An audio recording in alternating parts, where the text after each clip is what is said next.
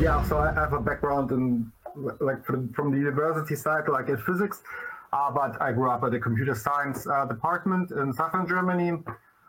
Uh, ever since I'm working in IT, and uh, that was just something I didn't have a lot of experience with because I worked on uh, mostly business applications, I would say, uh, web services, but but mostly like for enterprise customers, and so those were like pretty boring, so to say. uh, and uh, so I wanted uh, to work with like more modern uh, technologies, uh, try new things, and then also apply my my mathematical background to it.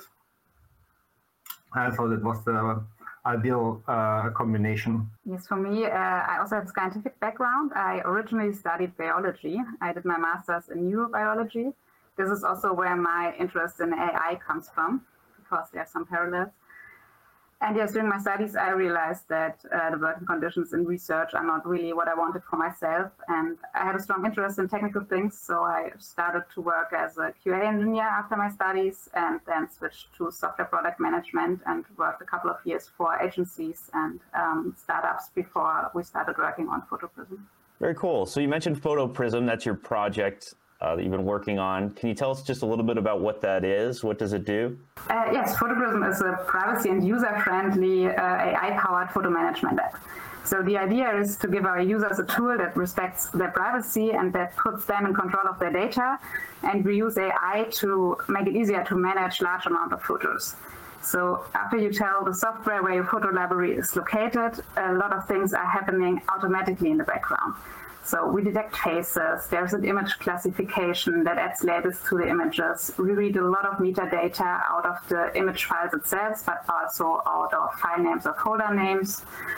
Then we have uh, reverse geocoding that adds additional metadata based on the location where the photos have been taken. There's a duplicate detection that makes sure that people don't have the same image twice in their library files um, can be related to each other. For example, if you do like time burst photos, so a lot of photos of the same scene, or you have um, a raw photo and different edits of it, such as a, a, black and white or sepia version, those files get stacked automatically. And um, yes, we do collect a lot of data around these files and use them to display the files to users in different um, ways. So normally, if you organize files, a lot of people do it like uh, in the Windows Explorer or the Finder from Apple, from Apple. And there you can just browse your files by folders. In PhotoPrism, we do have different pages. So you do have a search with all of your files. Uh, then you do have um, a section where your files are sorted by the objects that are on the files. You have a section um, where you can view uh, all photos where a certain person is on. You have a map where you can browse photos by location. Um, we also do filter out uh, non-photographic or low quality content, such as memes or uh, screenshots you have on your phone. Um, yes. Yeah, so the, I, I would say like the original use case or like the, the, the, the, first goal we had is that the software is working for our own pictures uh, because we both, especially me, we had like lots of uh, pictures on our disk uh, completely unsorted and like we figured it's like faster to write the software than to like sort them manually. Uh, and like for her, it was uh, I'd say mainly the cat pictures, so that she could like find all the all the pictures with her cats on it. Yeah, it's awesome. The I, I run into this problem all the time on the iPhone. Is like, you know, over the years, iPhone's been out since I don't know what 2000. I forget 2000 pre 2010. Um, just to be able to search you got everybody's got so many pictures on their phone or via the icloud or via, or via on their phone on their local phone. Um, it's so hard to find anything. And if you have to find anything that's you know six years old you have to scroll forever. Now you can search for some things on the on the iphone but you know not compared to what you guys do in, in photoprism. So it's really it makes it really convenient to be able to go in and search for you know all cat photos or all photos of pizza or all photos of a, of a particular person. So that's really cool. Um, is that sort of the motivate? What motivated you guys to start start the building the project? Different things. So I uh, wanted to do something with AI and um, and find the cat pictures and find the pictures and find the cat pictures. so I, I, guess, I guess that was really the, the main uh, main thing. So the, the first uh, first recognition we, we did is uh, for the find the cat pictures, and then uh, all the other when the, the software supports many different labels.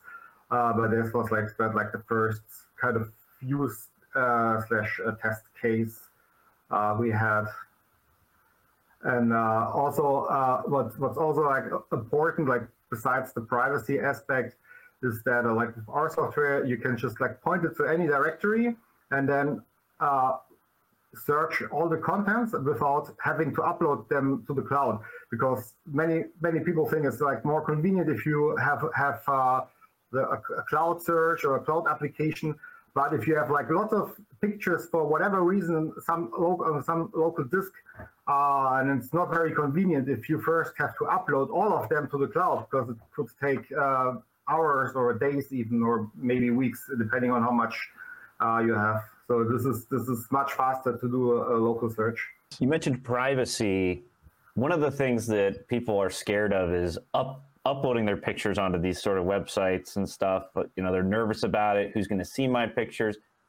What measures do you take to protect privacy on uh, PhotoPrism? So first of all, the user decides where his photos are stored. So he can install PhotoPrism on his private server, on a server he owns, like by a hosting provider, or on his computer. Uh, and the photos never leave um, this location the user chose. So the artificial intelligence we use, such as the image classification or the facial recognition, is running completely local. So the files never leave um, the system and uh, no data is sent. Yeah, that's also what makes it fast because we don't, also for the recognition, we don't have to send the picture data to the cloud because then you have like a round trip and then uh, the indexer stalls and needs to wait for the data um, and you could, of course, like do it in some asynchronous way uh, where you like first index the files and then in the background uh, update them or something like that. Uh, but this way, you can do it everything uh, locally. Uh, and then when the file is indexed, it's actually completely indexed and it's not like some data is missing and then you need to uh, do another scan and another scan and then wait for some background worker until everything is done. Sounds like a great way to organize your photos. I, I was just on a few longer plane rides, and one of my hobbies on plane rides is trying to sift through my phone to see what photos I like, what photos I ignore. And a lot of times I'm like, whoa, I forgot about this picture or something like that. So I, I really like this tool. I think it's I think it's very cool. Uh, when did you launch this uh, platform? So we started working on it on uh, 2018 and I think we had the first stable release end of 2020. So you were you were in on this before the whole AI hype took off last year. Exactly. Yes. Yeah. We're doing this for like quite. It's not. It's not really a long time. Um, like these type of models, they don't exist for a very long time. Uh, but these were like the first usable models uh, that you could use uh, for free also that were not like completely proprietary, uh, and they're like just getting better. So our plan is also to uh, update the models from time to time, so uh, users have like additional features so can uh, detect uh, additional types of pictures. Cool. And one thing people can do right now, if you go to photoprism.app, there's a demo there.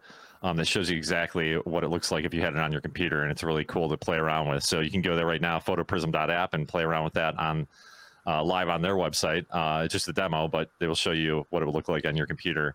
One thing that's, um, you know, back to the privacy thing is people don't realize too, if you, I don't want to scare people, but if you have all your pictures up in even iCloud, something that you think is secure, uh, you know, via Apple, you know, if you if your uh, account got compromised, someone could get in and get all your pictures pretty easily. Um, I just heard a story about someone um, you know, in the tech space in Silicon Valley. He's a he's a big wig guy, and he said that it's very easy right now to, if a hacker really wanted to get into your Apple account, they could because there's there's ways where they can turn on some kind of thing on your phone where, or they there's some kind of um, method to get into your account on Apple that hasn't been patched yet, um, in terms of like a setting that's meant for disabled people, and uh, hackers are sort of exploiting that. Um, so you just got to be careful anytime you put anything on the cloud. You know, it could be if your account gets hacked, it could re- mean real trouble for you. And with this, uh, everything's locally, so you don't have to worry about that, which is super nice. Yeah, it's uh, actually the same thing with Google. Uh, it's currently being exploited some uh, something with their like their authentication tokens, uh, and it's, from what I know, it started spreading on uh, YouTube this week. Okay. And then they're like infecting additional uh, other accounts with this, and then also uh, post the link or what it is there, uh, and uh, so it spreads. And then also like like besides this, it's also possible that uh, your account gets blocked by Google uh, because they think you have like whatever pornography uh, in your account, uh, then you might lose access to all your pictures forever. And they, like they don't do anything. It's uh, they don't provide any kind of like personal support uh, for private users. Uh, then you you just lost.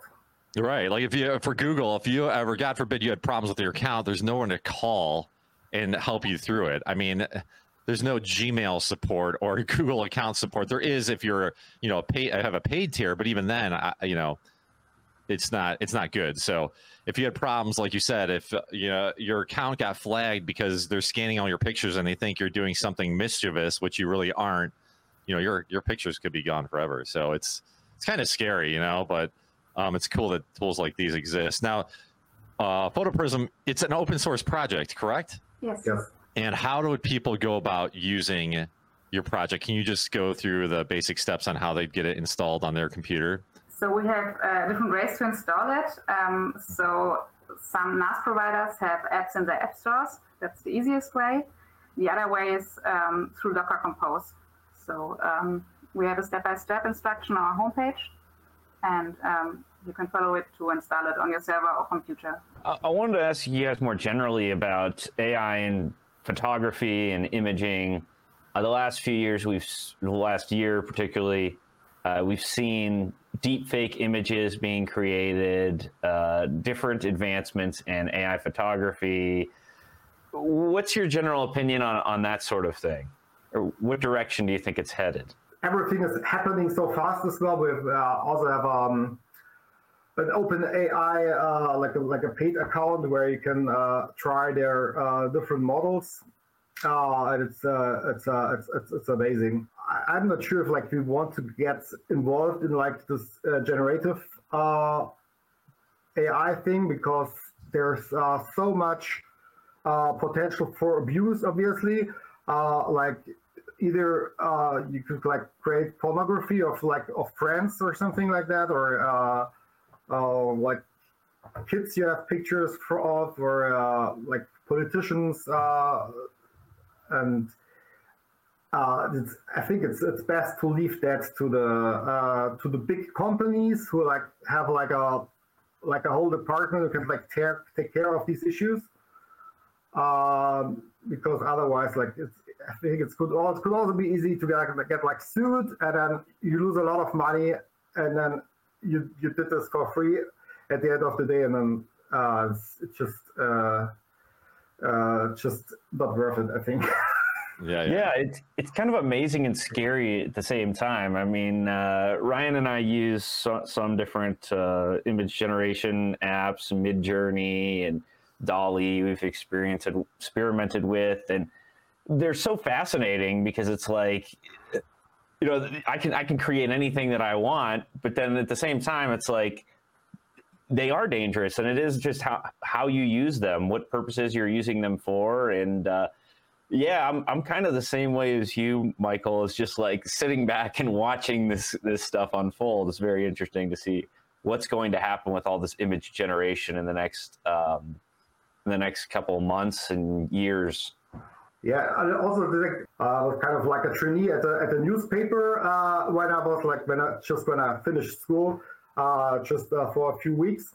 Uh, but what I learned is that the pictures you take, they should like document the reality, kind of, uh, in, in like a like a like a proper way. And there's some ethics attached to it, uh, and using AI to create uh, realistic photos. It's, uh, it just doesn't seem right to me. Yeah, there there was a report that just came out uh, on Monday, and it said that one of the biggest worries that people have about AI's impact, even on the economy, is its ability to create these pictures and this content that can mislead uh, mass amounts of people.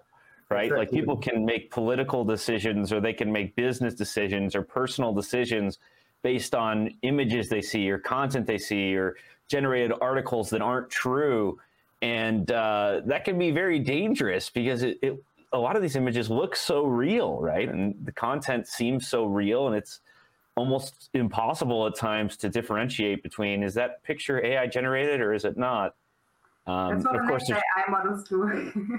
the differentiation between uh, AI, AI and real photos. Yeah, that's also, uh, by the way, it's also bad for the for developers, you know, like especially uh, also open source developers who don't have that many resources. Uh, I've just heard from uh, the author from um, the, the, the curl library and the, the curl command line tool. Yeah. uh, and he's receiving uh, lots of uh, like bug bounty uh, requests, uh, bug reports uh, for like security issues. Uh, they're like many of them are made up now. So they, they people ask uh, ChatGPT uh, create a, a, like a bug report, a sec- sec- find a security issue, and uh, write a nice uh, bug report for me, and then uh, they try to get the bounty for it uh, and it creates uh, so much additional work, and you cannot like recognize it just by looking at it if it's uh, Wow. real or not. So people are creating issues on GitHub that are fake. Yes. Wow. There's, So not in our case yet, but uh, we read this blog yeah, if there's, there's a, like a bug bounty uh, program, for example, like there's open source projects that are used also by, by like by, by Microsoft or Google, and then they say, okay, if there's like a like a security issue that impacts us, then we're paying money to get it fixed. Uh, and uh, so that that drives people uh, to report these kind of uh, uh, security issues, or they, they try to find them. And if they're not smart enough, they use AI for it. Uh, we don't. We, we also thought about like having some issue bounties or bug bounties, uh, but that's like one of the things that's why we decided not to do this. Yeah. Uh, so that we don't don't get like these these uh, fake reports. Yeah. Sure. That's one of the things that pe- if people aren't familiar with GitHub. If you have a project on GitHub, that's one of the really hard things to keep up with is issues because there's all, especially if you're a, a popular product, um, it's hard to keep up with everything because a lot of the issues might not be, you know, they might be from an end user that doesn't know much about the product project and they're creating an issue that really isn't an issue and it's hard to keep up with those as a, as an open source developer. Um, one of the things that is kind of fascinating about images that people don't know is, and I'm sure you guys know a lot about this, is when you take an image, there's a lot of metadata on an image. So, uh, what is it called? EXIF data? Is that how you say it? Also, Yes. Yeah, there's uh, there's all kinds of metadata, but this is like the EXIF is the is the traditional one that is around like since the 90s, I guess. Uh, it started with the digital cameras, uh, from what I know, uh, and then there's uh, XMP, uh, which is a newer format, uh, which can also be included, and so the the, the um, w- one of the things that our software does is actually and like extract the same fields or similar fields from from different uh, types of formats and then merges them or like figures out like which is the like the, the best information to use. This is one of the challenges because there's no real metadata standard. So every tool that is like creating photos, so every vendor is writing to different fields. So there are like common fields that are used a lot, but it's not the same for all vendors, and uh, they're sometimes used for different purposes. Yeah. So is is for for people that don't understand, is basically every single phone and camera out there, when you take a picture, it's got this metadata in there automatically unless you turn it off. Is that true? Is that how it works? Yeah, so it depends on your phone settings. Uh-huh. So, for example, you can turn something off, such as uh, saving the GPS coordinates, uh, and also other cameras can do it um, depending on uh, which device you use and the settings. Uh, but normally, like at least uh, taking at date uh, or the camera device, which lens has been used, is saved like in the image file. What, one of the fa- one of the fascinating things I learned last year is that there's an there's apps out there that let you upload a photo, like say I think it's called like an EXIF app, you know, for lack of a lack of a better term, because I don't know the exact the exact name of it. But on the iPhone, you can download these EXIF apps and you can pull up a photo in there and and even a photo someone else sends you and it, and if depending on if they have their if that user had the EXIF data turned on or off in their iPhone settings, you can find out where they took that picture from. Um, so it's almost it's like tra- it's kind of like tracking in a way that a lot of people don't know about, um, which is crazy. So like for example, I played this game with my parents the last couple years where they would send me a picture of where they were um, and it would be like a photo in the woods, right? And because they like to go on hikes uh, in the woods around us in, in Cleveland, Ohio, where, where I live. And every time I'd, I'd immediately put it up in the EXIF app, find out where they took the picture, and reply back, You're at this park. And they were just blown away. They're like, How do you do this? You're stalking me. Are you tracking my phone? I never told them how I actually did it, but it was always fun to be able to guess where they were. So there are ways to find out where a picture was taken depending on if the user had their uh, that data turned on or off in their iphone settings. So is there anything else in that exif data that's um, kind of uh, interesting for the end user to know that you know the, that's that that data's like and is there any kind of specific data that's tied to pictures that's very interesting that the end user you know someone watching this podcast might not know about serial numbers. Uh, so the, the, like the usual smartphones, uh, you nowadays take pictures with they don't have like serial numbers in the metadata, at least most of them. Uh, but from like the regular cameras, especially like uh, professional uh, cameras, they usually have like a serial number for the for the body and for the lens, so you can identify them. And then if you know uh, this is like who this number belongs, uh, then you can uh, like if you if you lost your lens if it got stolen then you can basically search the internet if somebody like posts a picture with like this the same serial number for example uh, and also like they can of course everyone can identify if the picture was taken with the with the same lens or not the only thing is uh, it could like of course it could be fake because uh, it's not like there's no signature right now that would like guarantee that the data you find is correct. Uh, but this is actually something, and this is also related to AI, uh, which they're working on right now. Uh, so like the, the big uh, vendors like like Canon and, and Nikon, uh, I guess. Uh, so that there's a digital signature in the in the picture,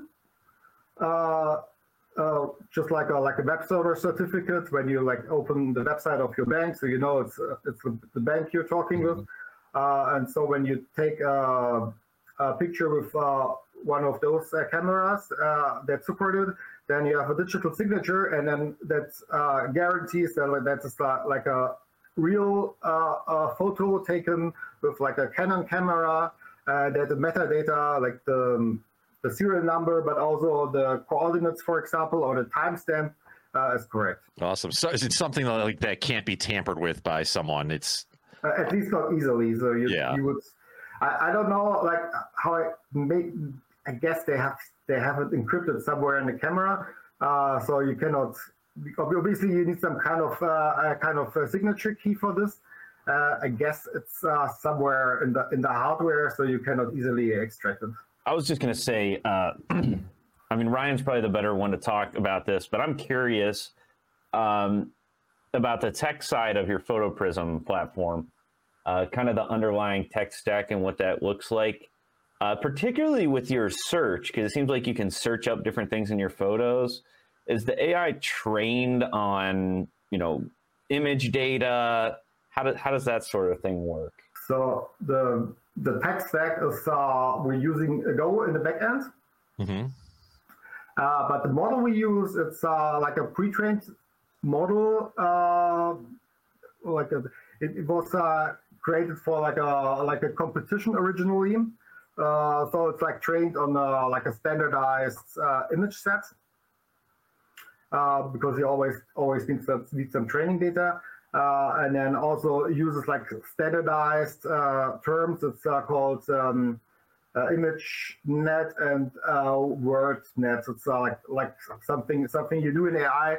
It's everything is like kind of standardized so that you can can compare the performance or like connect them like with other models, and you don't need to like start from scratch and like figure out like how how it is working uh, or like kind of um, image it can classify as this is uh, this is uh, pretty much uh, standardized, at least for the models that, that are published on the internet. Cool. So you're, you're when you your tech stack, it's a combination of AI and the metadata. Are like those the two most important factors of how to find a cat, for example, in your picture? Yeah, so it's all glued together in the in the in the back end. Uh, it's a, a, Go server application. Uh, it's a programming language uh, maintained or originally developed by Google. Mm-hmm. Uh, they're also using it for many uh, of their uh, backend services.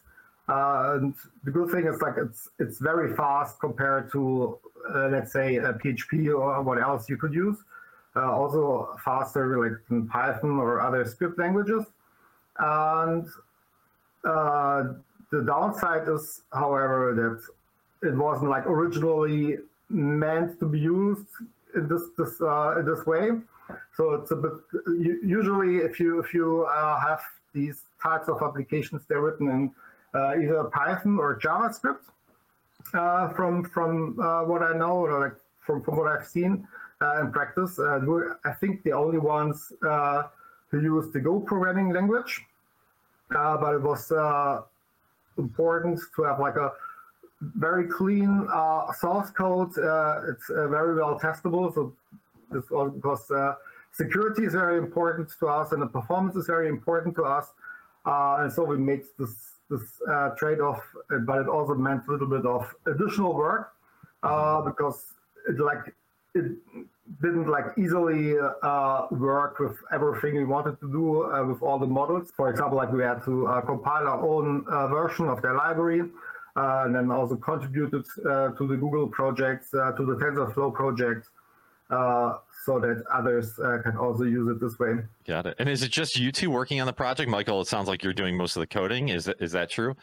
yes, the core team is the two of us, and Michael is the developer. So okay. Awesome test automation and uh, QA, but I'm not developing features. Yeah, you, you, you get the fun job of saying, "Hey, this is wrong," and fix it for me. exactly. nice. Eh, say if I upload, uh, you know, 100 pictures of my personal pictures from my phone up to PhotoPrism on my local machine does your software look at each image and identify objects in each one of those images as they're being uploaded? Like, how does that work? So this is a process we call indexing. So it's mm-hmm. running over the pictures, and during this indexing, uh, all of these things happen. So the AI model uh, is doing the image classification, and it adds like labels like dog, cat, uh, nature. So it, it's not a, a, real object detection. So it's not detecting single objects like the wheel or um, small objects. Uh, mm-hmm. It's more like a classification. Uh, and also facial recognition is done on the images. So yes, every image is uh, analyzed. Okay. So when you say it's an object isn't detected, how does it? It's indexing instead. What? How does it know what's in the image? Basically, uh, let's say there's like different types of, of models. They all that all have to do with like or can be applied to to image data. Uh-huh. And then there's uh, like these these general classification models that like look at a picture as a, a picture as a whole. Like uh, it could be like like a cat in front of a window or something. Okay. Uh, and then you have uh, uh there, there, could also be other things, but they might not be like important for the for the for the image as such. Uh, and then it's like getting classified as a, like a like a cat, uh, and then maybe also like 20%. You get like probabilities like 60% cat uh, and 20% uh, window or something like this. Uh, whereas these uh, the, the, models that do the object detection, uh, they're originally the, the original main use case um, was for uh, self-driving cars.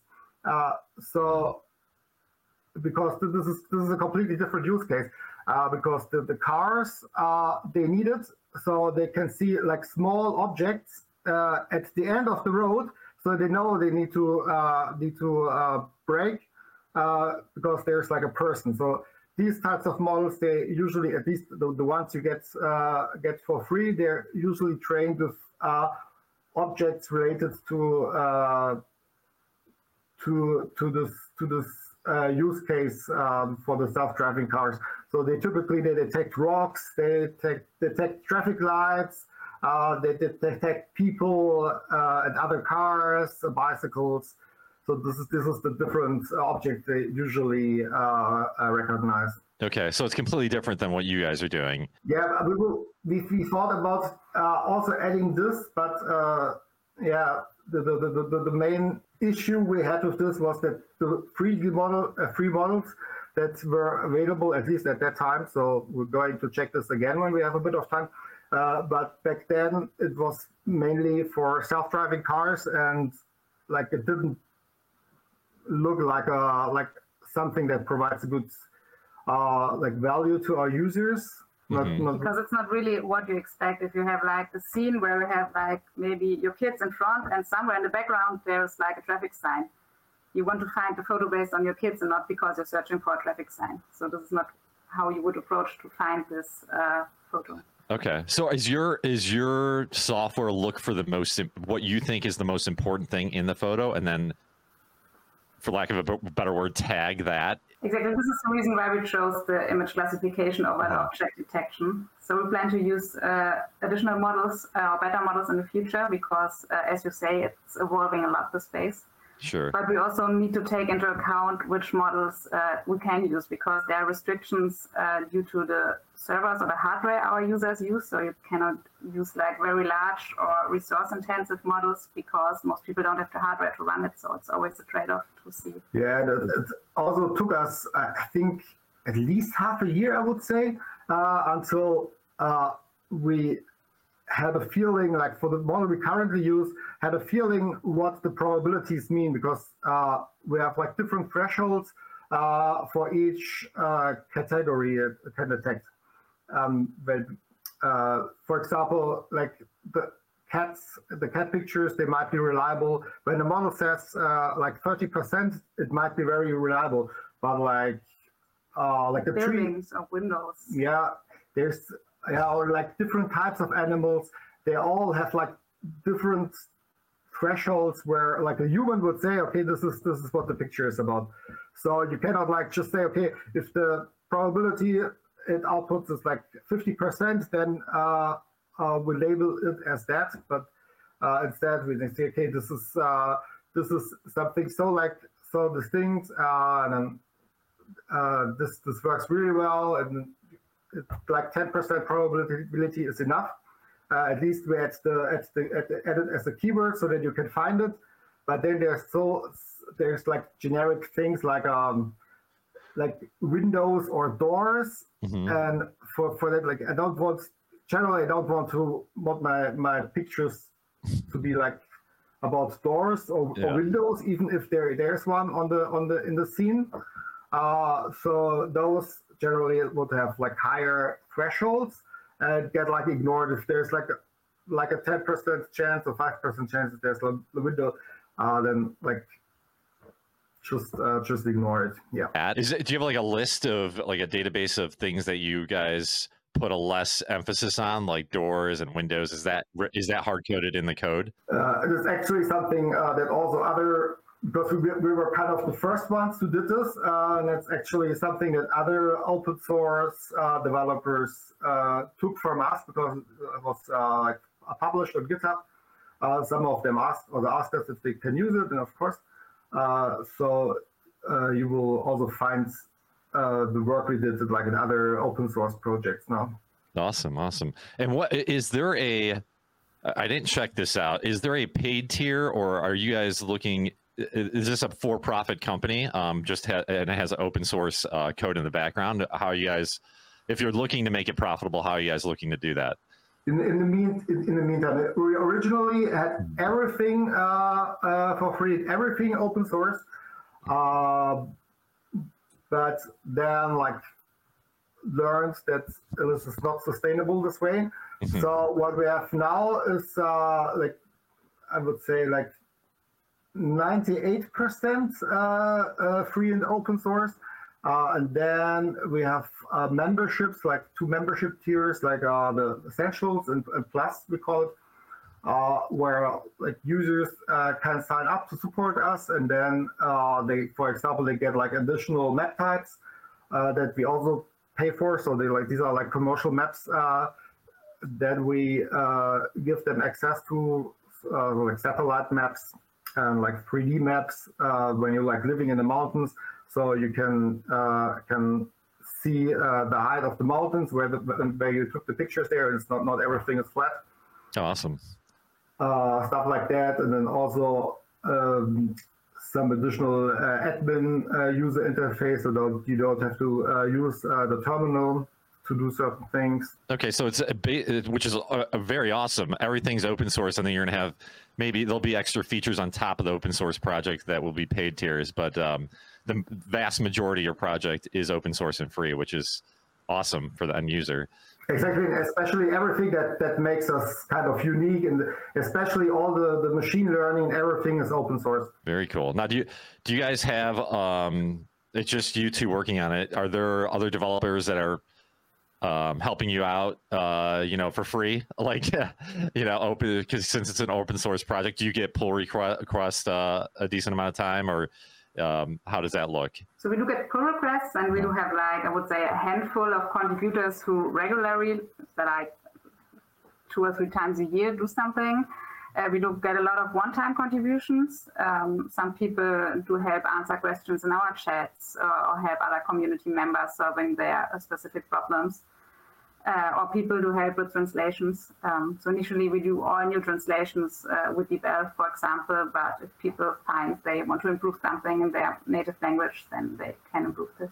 Like out of all the people that you've talked to that have used your product, is there anything you see similar, like for use case examples? I mean, everyone wants to use it for privacy. That's an obvious one. Are there any other things that people are using PhotoPrism for that maybe the general person might not think about, be thinking about? for uh, for everything. Uh, we had like uh, somebody asking on uh, or Twitter or X, uh, as it's called now. Uh, he's like a, I think he's like a trader and like manages his charts okay. with it. So screenshots of his charts.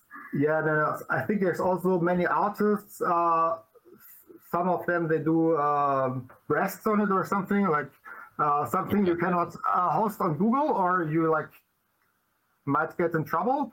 All right. Uh, and so I, I, haven't seen the pictures, uh, but they said they cannot like use the regular cloud hosting because the, the, all the filters uh, are going wild, and so they need to self-host it. although it's like like drawings or something, right? Uh, yeah. But they need to self-host it because they cannot cannot use uh, cloud storage for it. Well, yeah, there's a fine line. I mean, someone might have uh, you know artistic nude pictures or something like that that uh, Google might not want, but uh, they're totally fine because they're art. Uh, so it may be an example like that that people would use on their local that they could use on their local computer with PhotoPrism, but not with like Google Drive or Google Photos or something like that. So, what's the next step for this project? do you like in the future? What do you do you have any goals uh, over the next year or two? So we definitely want to grow our team. So mm-hmm. currently it's the two of us, and developers are expensive. And as we're growing organically, uh, it just takes time until we can afford to hire someone uh, to support us uh, on a regular basis. This is one goal. Then we have a lot of features in the pipeline.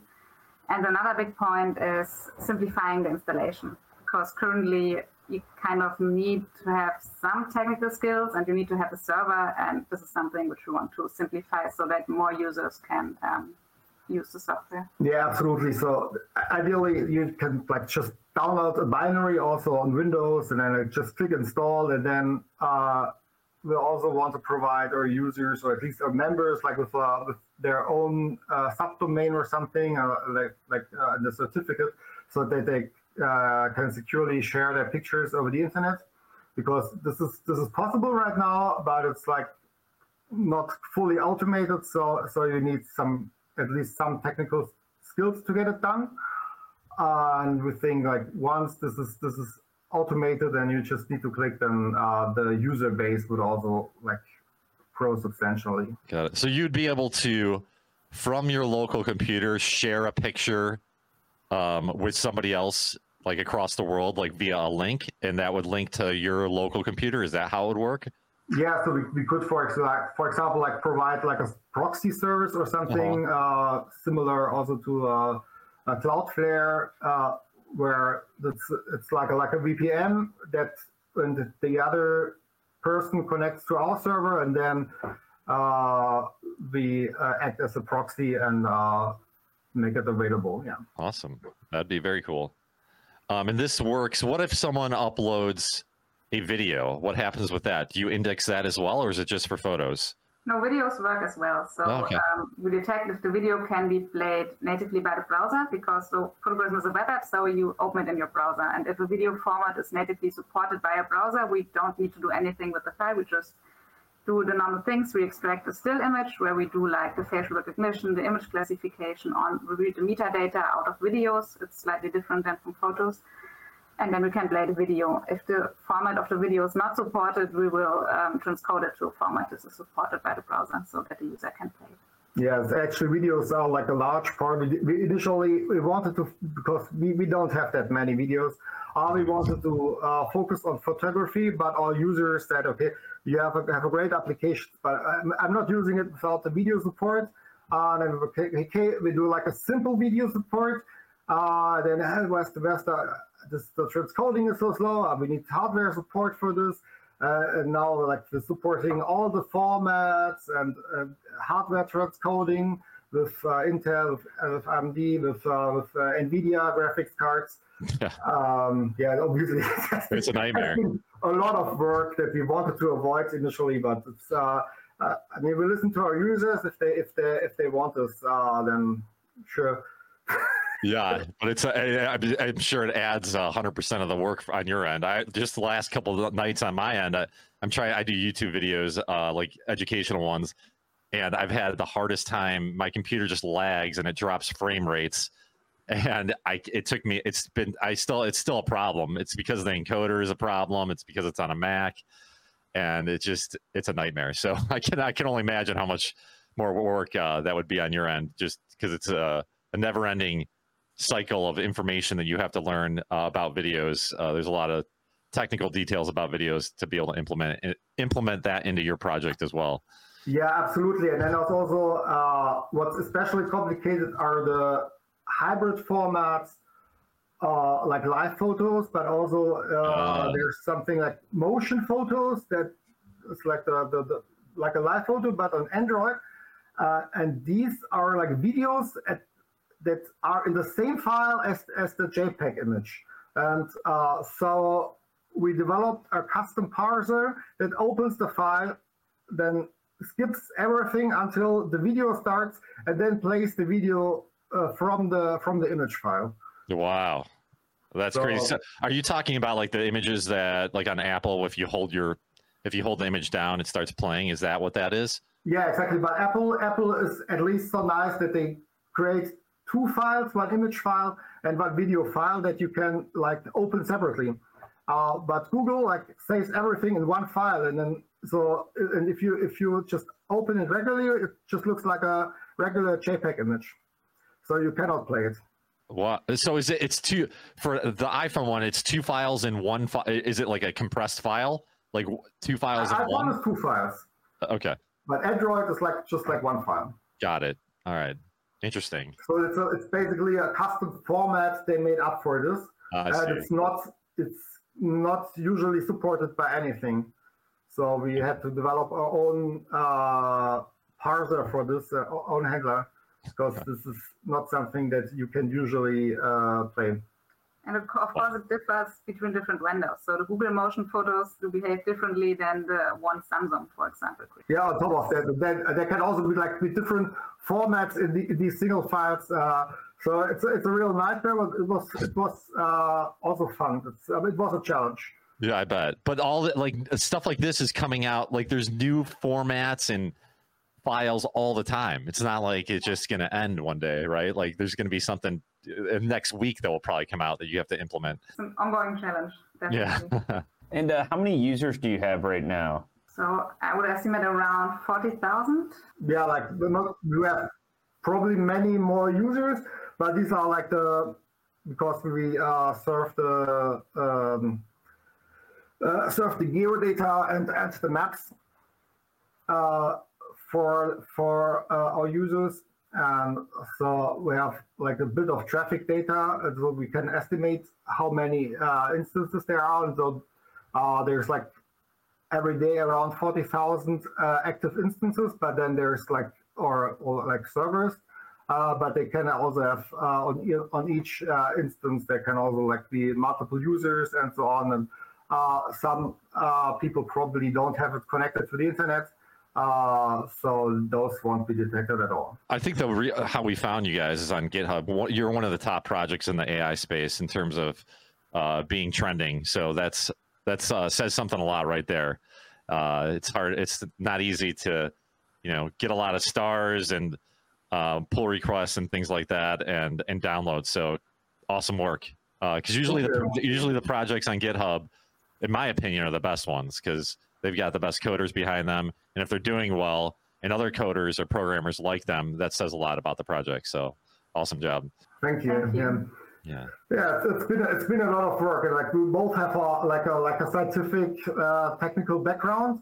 Uh, so that was actually like the, the most challenging part about this was uh, figuring out like how to make it like uh, sustainable, uh, how to organize the community, uh, how like um, and also like being resilient when like uh, when like you know some some users there when they're not when they're not satisfied they're getting like really really angry uh, and this is like a like sometimes a real challenge when you when you like need to focus on something work on something really complicated uh, and then like like one of your users screams to you like uh, because of the frustration and you just you just need to like find a way around that uh, still be nice and like don't don't let let it impact your your work and like so you so, so you uh, can can uh, do what you like uh, what, what you're currently doing and don't need to like uh,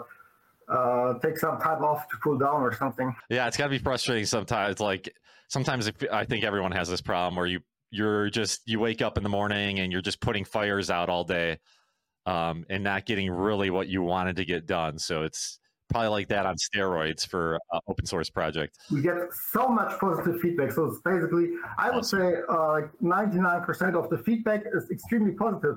But then Right. there comes like this, this one uh, uh, one negative thing, or like somebody uh, like just had too much coffee. Yeah, it's Uh, crazy how like uh, uh, those little negative things. If 99 percent of things are positive, we tend to focus on the negative sometimes. You know, so it's just like it's awesome to know that your 99 percent of your stuff is is positive and and being welcome welcomed by the community. So that's great.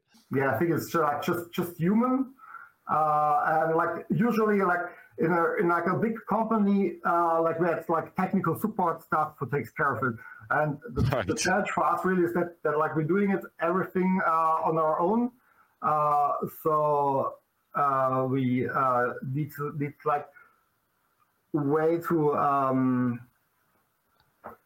uh, like like deal with this, and so that, that like the one thing that happens like this uh, like this one task doesn't like impact uh, what you like want to do next. Definitely, and it's not like when you're running a GitHub, any open source project, uh, you're you don't have any time off really, right? It's not like you work till 5 p.m. and and shut down. Like you're No, always working. We're always working, and even if we have gone through all ma- mails in the evening, in the morning we have a lot more because we have users all over the world, so from all different time zones. Also in the chat, there's like all around the day uh, questions coming in, even when we're sleeping. Um, is there anything other than photoprism.app that you you guys would like to promote or anything you'd like to promote? Now's the time to do it. This is all we have. That's it. Okay. Thank you guys. So be sure to check out photoprism.app. Uh, very cool. They got a demo on there that you can check out. Uh, if you haven't already, we'll put the, the link underneath. But um, and then also subscribe to Ryan and I's weekday newsletter, fry-ai.com. You can get weekday news, uh, the latest in AI, along with some cool tools and community engagement. And also subscribe to uh, Behind the Bots, uh, where you can see all different cool interviews with different developers.